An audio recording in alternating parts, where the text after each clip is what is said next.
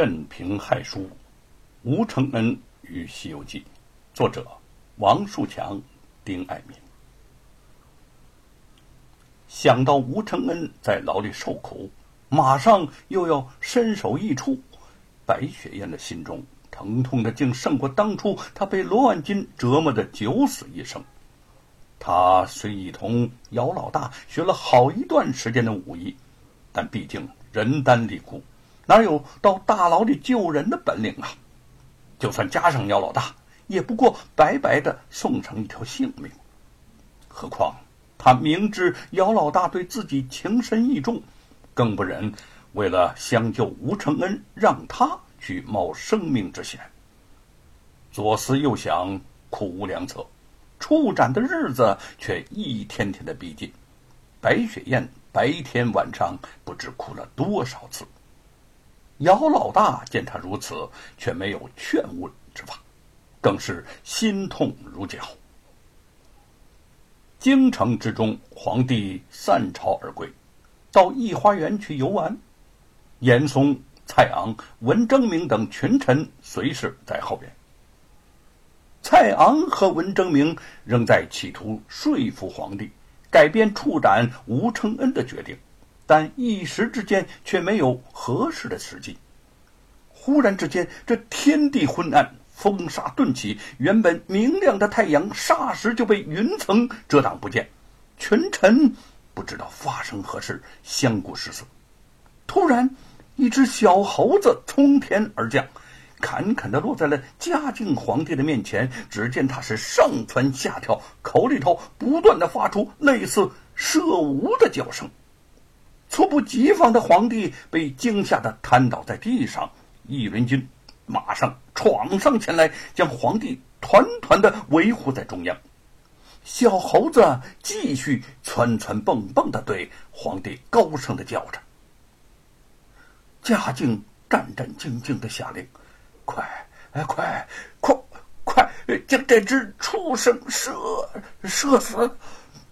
御林军们张弓搭箭。几十支羽箭射向了小猴子，但不知为何，那些羽箭在射到小猴子身前的时候，便纷纷的掉在地上。御林军们不敢相信，待要上前徒手抓捕那小猴子，则一边继续不住的尖叫，一边闪展腾挪、窜跳蹦跃。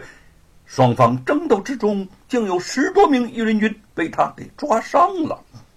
皇帝和群臣看的是瞠目结舌，都呆呆的遭当场杀了。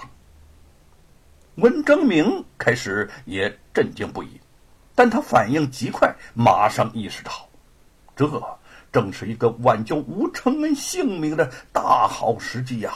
当下就跪在了皇帝的面前，奏道：“陛下，您。”看起来这不是一般的猴子呀，当是一只得天地之灵气、吸日月之精华的灵猴，其叫声怪异，实为不祥之兆。陛下辨听分明，它的叫声是“射无”二字。皇帝十分迷茫，嗯，射，射无，射无是何意呀？文征明抬头，目光炯炯的直视皇帝，那意思是赦免天下无姓的囚犯呐。蔡昂立时明白了他的用意，马上也上前跪在他身边说：“陛下，此乃天意呀！陛下呀，天意可不可违呀？”惊慌未定的皇帝根本无力进行严谨的思考，当下慌乱的说：“啊，这天下有姓吴的囚犯吗？赦，快赦！”严嵩待要阻拦，已被蔡昂拦在前头。严大人，你曾经说过，陛下金口玉言，说出的话不可更改啊！严嵩一时语塞。更奇怪的是，皇帝刚说要赦免吴姓的囚犯，小猴子已窜到山顶，转眼不见了。天地间也不再昏暗，太阳迅速的从云后露出，御花园里日光明媚，仿佛刚刚根本就没有发生那一幕天地变色的奇怪景象。文征明府长大笑道：“陛下英明啊！陛下英明！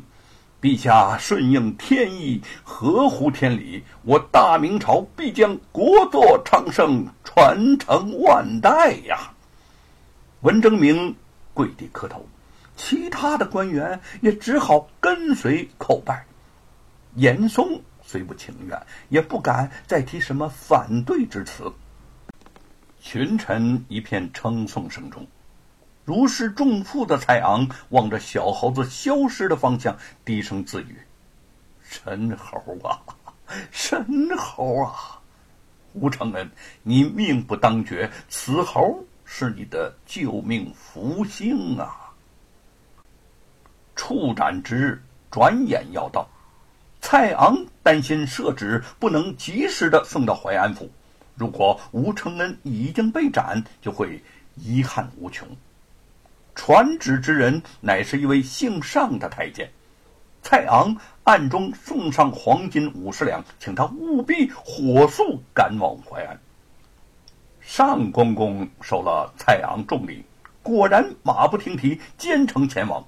到得淮安府之时，正是要处斩吴承恩之日。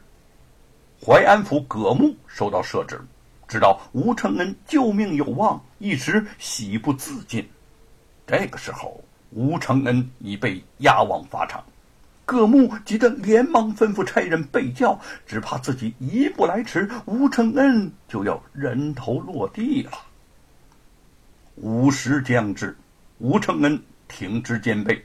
傲然立于刑台之上，只将身边的持大刀的刽子手视如无物，口中仍在念念有词：“钉耙铁棒逞神威，统帅阴兵战老西，牺牲独斩胸强性，遍满铜篇法力辉。美猴王大战牛魔王，痛快哎，痛快呀！”场外围观者见此情景，无不愕然惋惜。吴家众人和沈坤父子更是神情痛苦。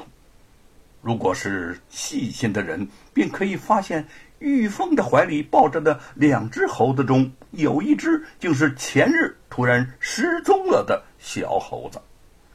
原来就在当天，叶云和玉凤救人无望，存下寻情之心，他们为。吴承恩精心缝补了寿衣。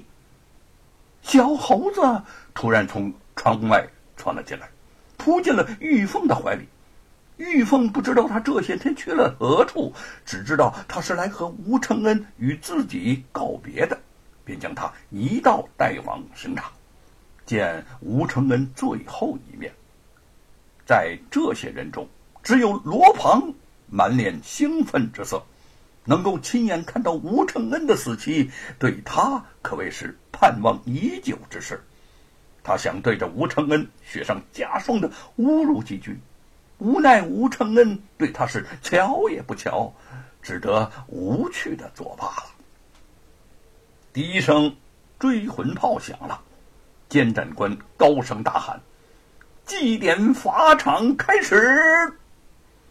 罗庞乐的是手舞足蹈。张氏、叶云、玉凤拼命的挤到吴承恩站在刑台前，三个人六只泪眼紧紧的盯着他。吴承恩看着家人，心中内疚、悲伤不已。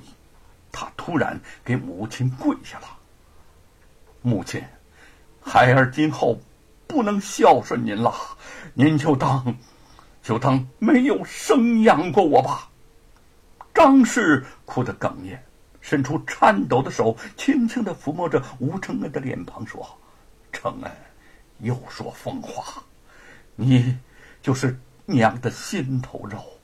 娘没有想到你走的比娘还早，白发人送黑发人呐！你这样走了，娘的心让你都给撕碎了呀！”